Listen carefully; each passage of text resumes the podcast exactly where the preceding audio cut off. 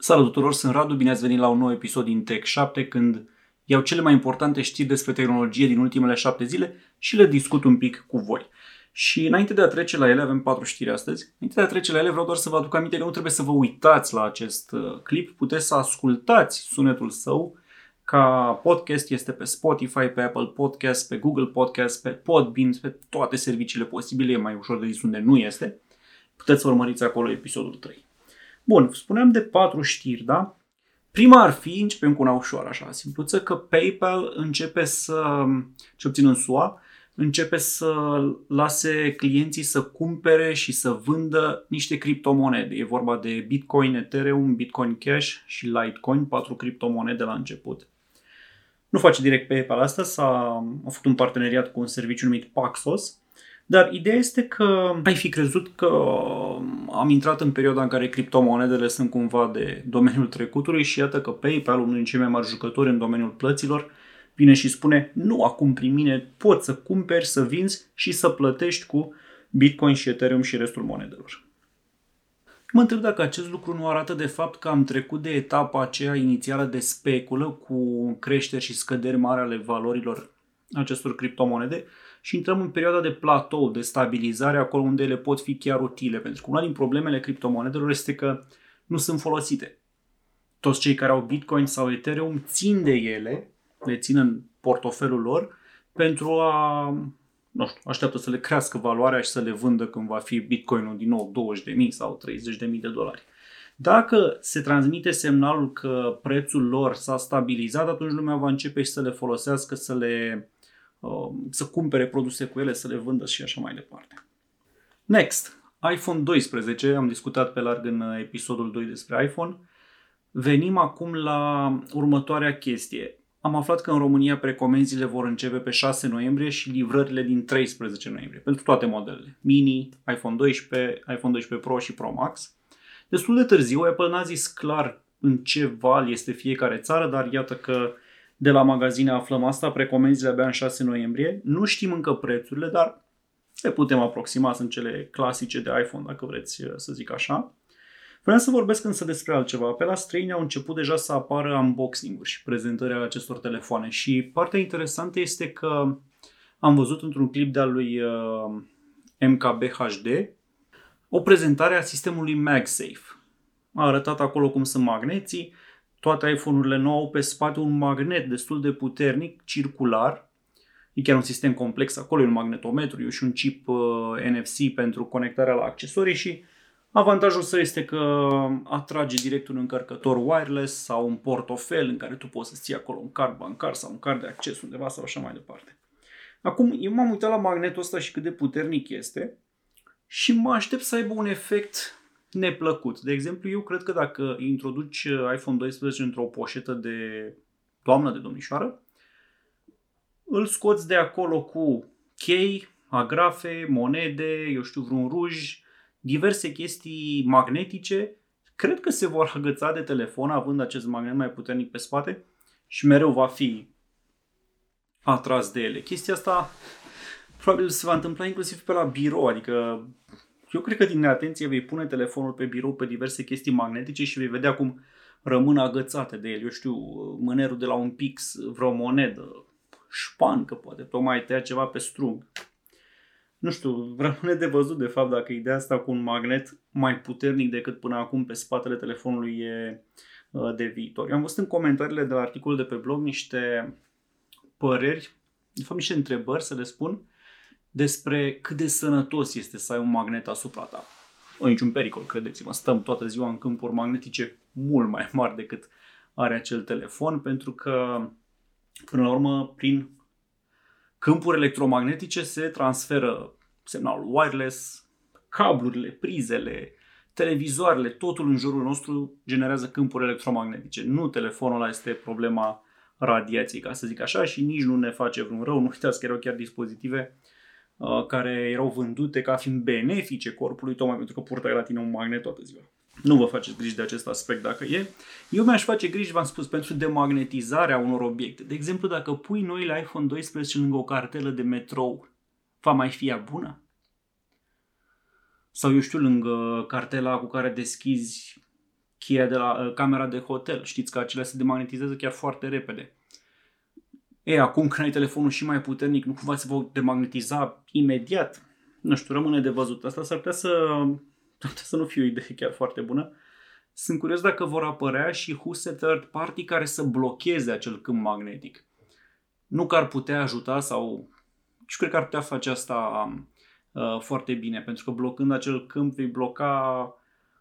Apar cazul în care totul acordat foarte bine acolo, dar vei bloca și semnalul de telefonie și nu vrei asta, dar... Și acum există tot felul de portofele rezistente, RFID și așa mai departe. Cred că ar putea produce cineva și huse de iPhone care să blocheze magnetul, tocmai pentru a, eu știu, pentru a nu-ți afecta sănătatea, cum zic unii, dar mai degrabă pentru a nu fi atras de orice monedă și obiect metalic ai în buzunar, în poșetă, în geantă, în birou și așa mai departe. Bun, partea a treia. Huawei a lansat seria Mate 40. 3 telefoane, Mate 40, Mate 40 Pro, Mate 40 Pro Plus, plus o ediție Porsche Design. Știu că în România va veni Mate 40 Pro, prin comunicatul de presă în care spunea că disponibilitatea va fi anunțată în curând, deci nu știm exact când. Cum mi s-au părut mie telefoanele? Mi s-au părut foarte bune, în continuare probabil cele mai bune telefoane produse de Huawei până acum, realizări tehnice excelente, dar foarte scumpe pentru piața europeană în condițiile în care nu au serviciile Google la bord. De fapt, nici nu le-aș putea recomanda cuiva fără serviciile Google, pentru că un Mate 40 Pro costă 1200 de euro. Mate 40 Pro Plus, care are două camere cu zoom, e mai șmecher în acest aspect, 1400 de euro. Mate 40 Porsche Design, 2300 de euro, adică spune că sunt bani la care ar fi bine să ai și un Porsche ca să-ți iei telefonul branduit cu Porsche Design. Bun, și pentru 1200 de euro cât este Mate 40 Pro, mi se pare că costă mult pentru un telefon care nu vine cu Google, adică părerea mea e că în momentul când pierzi accesul la acele servicii, la, eu știu, la YouTube, la Gmail sau la momentul în care n-ai în marketplace-ul, la App Gallery-ul de la Huawei a crescut, dar nu are Instagram, nu are Uber, nu are Glovo, nu are Spotify. În fine, lipsesc multe, nu are jocuri. Toate jocurile moderne nu vor fi găsite și acolo, cu mici excepții. Până la urmă, în etapa în care am ajuns la momentul când e mai important software-ul poate decât hardware-ul, pentru că tot mai multe servicii se mută în cloud și fac procesările în afara telefonului în interior, cred că Huawei nu prea mai poate vinde telefoane cu prețuri ca și cum ar avea serviciile Google și nu doar serviciile Google, dar accesul la tot ce îți oferă infrastructura Google și Google Play Store. Adică în loc de 1200 de euro cât e acest telefon, pe la 700 cred că ar fost un preț bun. La 700 ție acum S20 Fan Edition. Acolo ar fi trebuit să se ducă Mate 40 Pro, superior ca hardware, foto și tot acâmul, dar fără Google. Acum, telefonul, vă spuneam, e mișto ca realizare. Mie, personal, nu mi-a plăcut ecranul său waterfall, cel a curbat foarte mult pe laterale, pentru că e un ecran flashy, dar în timp s-a dovedit că nu-i practic. Am tot avut telefoane cu astfel de ecran. De-a lungul timpului înveți că, de fapt, nu sunt practice și că apreciez mai bine un ecran drept. Modulul optic cred că este foarte bun. Nu știu dacă ați remarcat, dar are un senzor foarte mare. Acel senzor are 1x1,28 inch. Ne îndreptăm spre momentul când s-ar putea pune un senzor cu diagonală de 1 inch pe telefoane mobile, nu știu exact, cred că mai avem până acolo, dar oricum e un senzor mare, să vine cu un dezavantaj, înseamnă adâncime de câmp mică, e genul ăla de senzor în care dacă fotografiezi, nu știu, să faci un selfie, e posibil ca urechile să nu fie bine focalizate, ci doar nasul tău și ochii tăi. Uneori e un efect nedorit, eu nu l-aș dori, dar compensează asta telefonul și printr-un zoom optic foarte bun, 5x optic, se duce și mai pe Mate 40 Pro Plus, se duce în 10x optic chiar, e mișto făcut. De asemenea, pe lângă lipsa serviciilor Google, eu sunt curios și cum va sta cu aprovizionarea, cu stocurile acest telefon, pentru că situația e cam așa, vine la bord cu noul procesor Huawei Kirin 9000, mișto procesor, 5 nanometri, primul în 5 nanometri pus pe Android. Apple abia ce a anunțat 5 nanometri pe iPhone 12. Performant, au spus la lansare că e mai performant decât un Snapdragon 865 Plus. Dar, întrucât Huawei a avut probleme mari cu guvernul american, TSMC, care e producătorul de acestor chipseturi pentru Huawei, a putut să producă până prin septembrie, cred.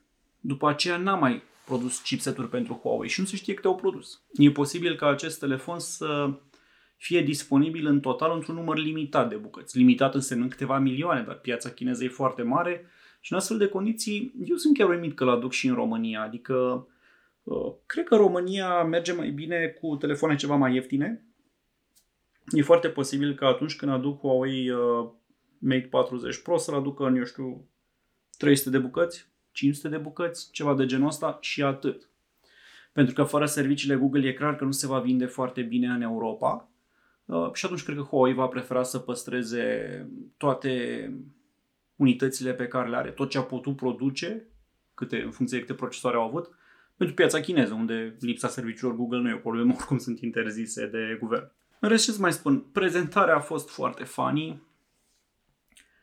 Nu înțeleg de ce se ambiționează CEO-ul companiei, Huawei Consumer Business Group, să prezinte telefonul. Eu l-am ascultat inclusiv live acum câțiva ani la Barcelona, cred că era lansarea pe 9 sau pe 10 și nu înțelegeam nimic. Mă uitam în jurul meu, era o sală mare de oameni, de jurnaliști care nu înțelegeau ce spunea omul ăla în engleză, pentru că vorbește extrem de prost engleza, nu că nu o pronunță bine. Nu face acordurile bine, sunt greșeli elementare făcute de copii care abia începe engleza și le-a făcut în continuare și în prezentarea aceasta, cei drept fiind preînregistrată, i-au pus subtitrări. Deci, el vorbea acolo engleză stricată și dedesubt a fost cu subtitrare.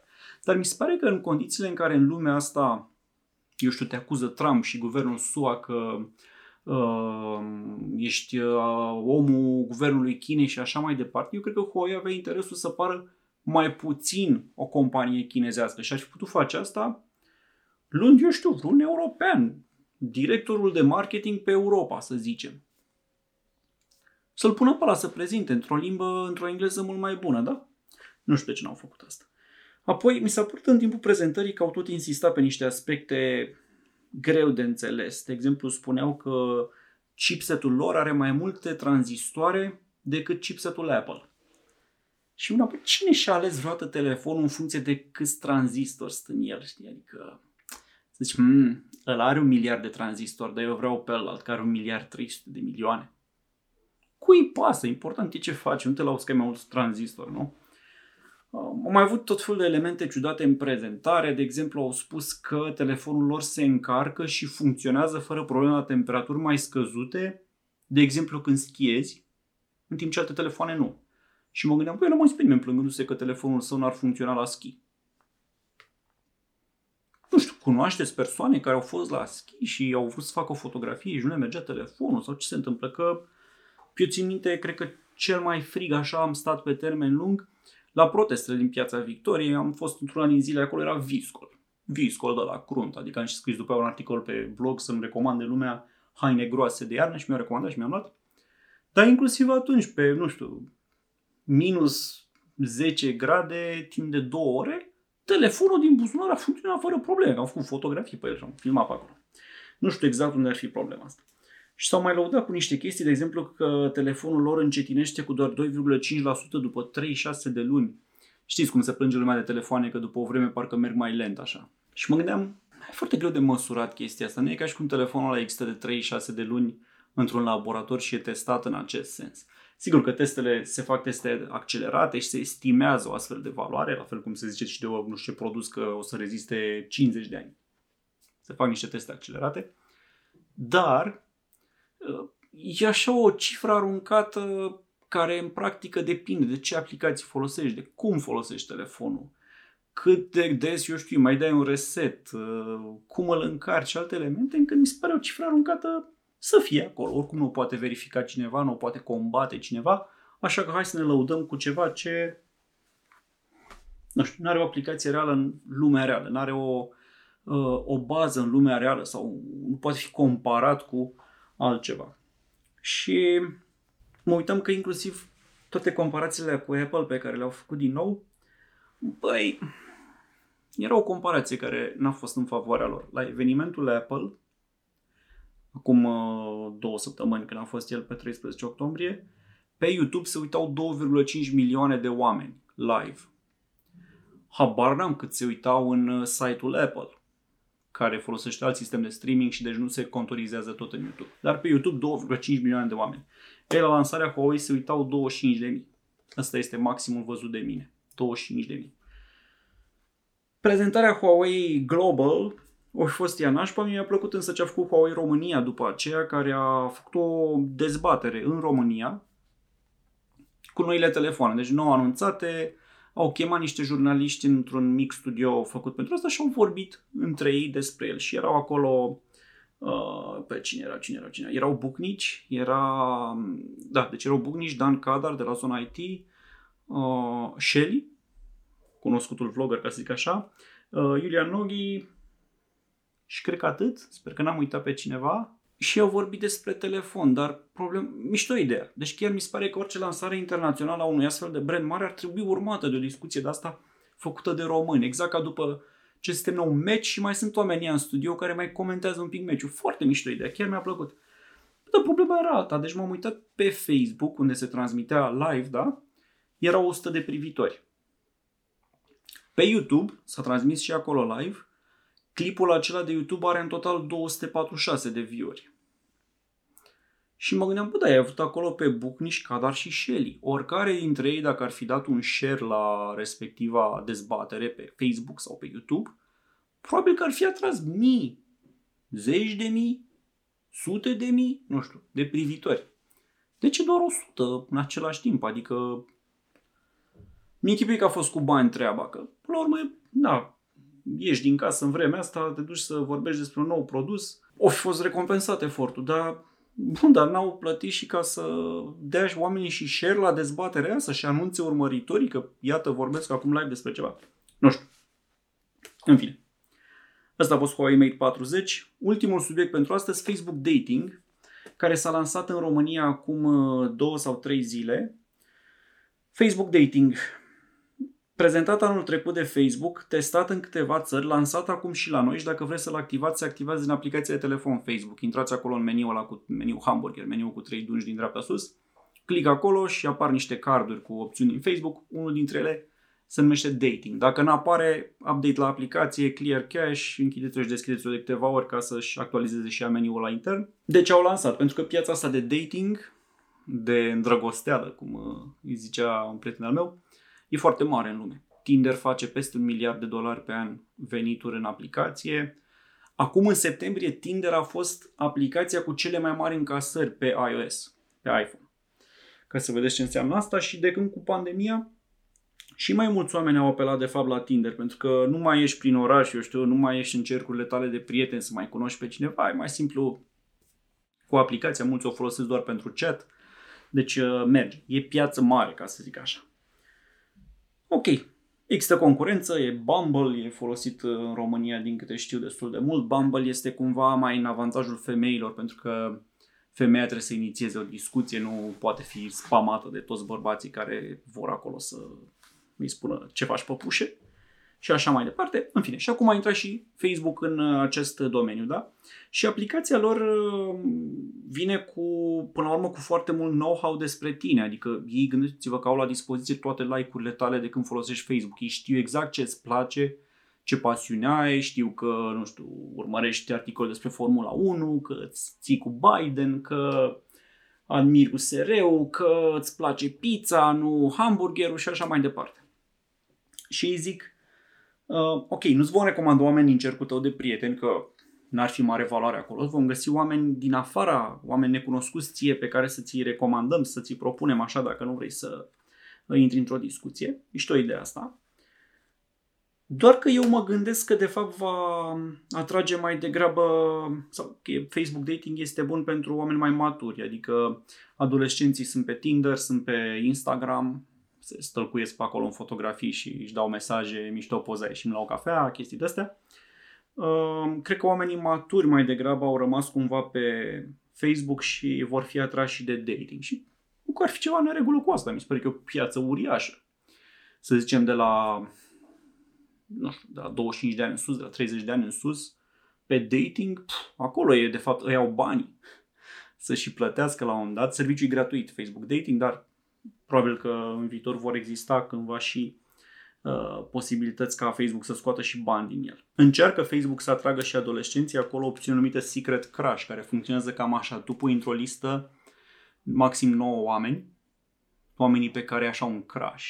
Și dacă vreunul din ei te pune și pe tine în lista lui, Facebook vă anunță, bă, voi vă placeți reciproc, de fapt, ia, conversați.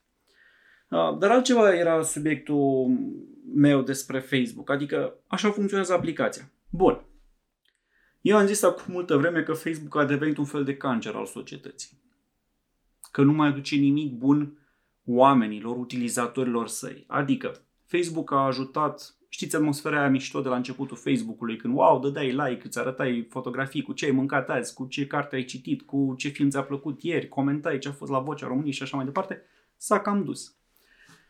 Acum Facebook, de fapt, ajută tot felul de nebuni, de extremiști, de rasiști, de oameni care altfel ar tăcea și ar sta în banca lor, îi ajută să se găsească între ei, să formeze grupuri, comunități și să aibă o voce mult mai puternică. Și problema nu este că tot felul de nebuni capătă vocea asta, ok. Problema este că pe Facebook intră și tot felul, foarte mulți oameni, de fapt, care nu-s la curent, eu știu, cu politica, cu problemele societății și așa mai departe. Și ei pe Facebook sunt expuși vocii acestor nebuni, acestor extremiști, să spunem. Asta e problema acolo. Ei sunt, în lipsa altor informații din mass media și așa mai departe, ei văd pe Facebook că vaccinurile sunt nașpa, că coronavirus e o conspirație, că Iohannis este acest președinte dictator din umbră, că, nu știu, ziceți voi orice altă conspirație, că acel criminal nu era criminal, ci e, de fapt, mafioți în spate și așa mai departe. Și le cred, pentru că nu există o alternativă care să le arate, bă, stai mă, că e o tâmpenie ce zic ăia acolo, ăia vor să te manevreze, să facă o propagandă în avantajul, știu, chiar al altor state, ca să-ți cadă încrederea în autorități, în clasa politică și așa mai departe. Și toate vocile astea de nebuni cărora Facebook le-a dat o platformă pe care se exprime, de fapt, corup minți sănătoase. De asta am spus că e un cancer. Sunt câteva celule bolnave care corup treptat și celule sănătoase. Și mi se pare că Facebook Dating are ocazia să schimbe asta. Adică Facebook Dating poate fi principalul motor prin care Facebook, compania, creează plus valoare, îmbunătățește viața utilizatorilor săi. Pentru că altfel nu prea le îmbunătățește, să fim serioși. Facebook e tot o platformă unde mai dai tu share la frustrările tale, la un articol interesant. But is it really good for you? Adică îți aduci un beneficiu real? Nu. Facebook Dating are ocazia să-ți facă cunoștință cu o femeie sau cu un bărbat cu care să ai o relație mișto, să-ți schimbe viața, să te căsătorești datorită lui Facebook Dating și să trăiești fericit cu acea persoană toată viața. Să faci sex măcar, să vorbești cu oamenii, să agăți, să faci ce-ți place dacă this is your thing. Și asta înseamnă că Facebook ar avea în sfârșit un produs cu care să aducă ceva mișto în viața oamenilor. Pentru că nu prea mai avut de mult unul. Aș spune că Instagram e unul din produsele mișto pentru că îți aduce vizual în față tot felul de chestii plăcute, pisici, munți, cabane mișto, machiaje, whatever, femei frumoase și dezbrăcate. Dar s-a cam dus și acolo vremea lui, acum este foarte monetizat de Facebook, poți să cumperi produse, paid partnership și așa mai departe. Nu prea are Facebook un produs cu care să-ți îmbunătățească substanțial viața. Dating poate fi acest produs. Cam asta era concluzia mea, asta vreau să zic de fapt despre dating. Personal nu l-am activat, că mi se pare ciudat, poate o voi face doar așa ca să mai scriu despre interfață și ce e de făcut pe acolo. Rămâne de văzut. Asta a fost episodul. Mulțumesc că v-ați uitat. Ne vedem la următorul Tech7 cu alte știrea săptămânii. Să aveți o zi bună, ne vedem data viitoare!